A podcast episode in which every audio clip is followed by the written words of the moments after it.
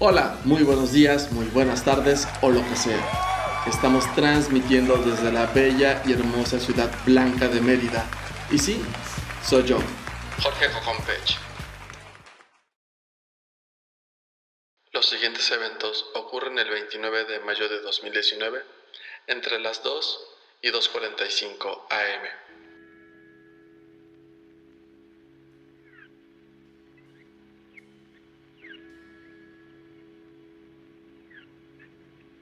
De todas las cosas ocultas en mi vida, esa era una parte incómoda.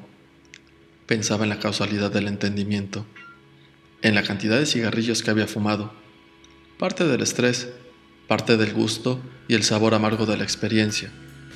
Por momentos dejaba que la mente se nublara, entre el humo del comedor y el sabor del vodka, entre el sabor del cannabis y el efecto tardío.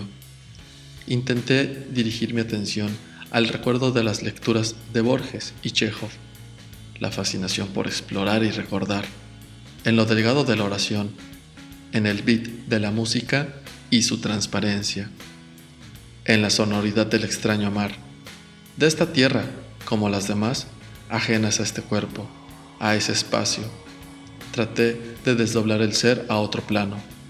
No fue posible. Estaba demasiado golpeado. Por instantes llegaban meteoros de recuerdos de todas las personas que torturé. De las otras, solo puedo recordar las caídas del cuerpo, los rostros desesperados ante el filo de la noche y la vida. ¿Puedo tomar mi bebida? Pregunté con cierto sarcasmo. Bebe con calma, quizás sea la última vez que lo hagas. Hice lo propio. Comencé a beber el vodka. No sentía mis labios en su totalidad estaban entumidos. Podía sentir ese latigazo entre la sangre y el pulso de mi cuerpo en las cicatrices de mi rostro reflejado en el cristal de la mesa. Bebe con toda la calma del mundo, hombre, que tienes que grabar un video y necesito que estés bien. ¿Qué video? Pregunté. Mi secuestrador no dijo nada. Se alejó lo suficiente y empezó a hablar en francés. Daba algunas instrucciones. Su acento era raro. No podía identificarlo. A la vez sentía como la sangre recorría el lóbulo de mi oído izquierdo.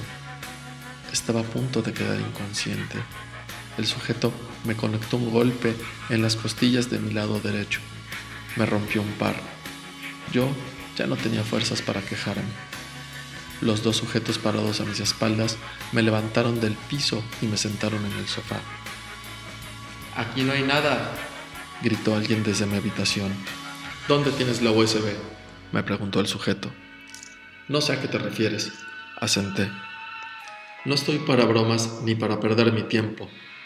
Al terminar la frase, me dio otro golpe en mis costillas del lado izquierdo. ¡Ah, carajo! ¡Qué bien se siente! asistió. Mira, podemos hacer esto toda la noche. No te puedo matar, pero tampoco te puedo dejar tan sano. Colabora y quizá amanezcas con algo de aliento. ¿Para quién trabajas? Pregunté. Esa respuesta la conoces. Me mandaron con la orden expresa de obtener información. Sigo renuente a la idea de dejarte vivo, pero la persona que me mandó ordenó categóricamente no hacerlo.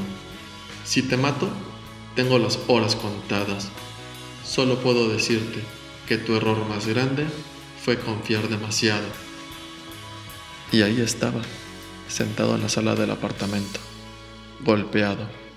No tenía miedo. Ese sentimiento estaba lejos del momento. Solo podría existir una persona capaz de dar una orden así. El problema fue pensar que estaba muerta.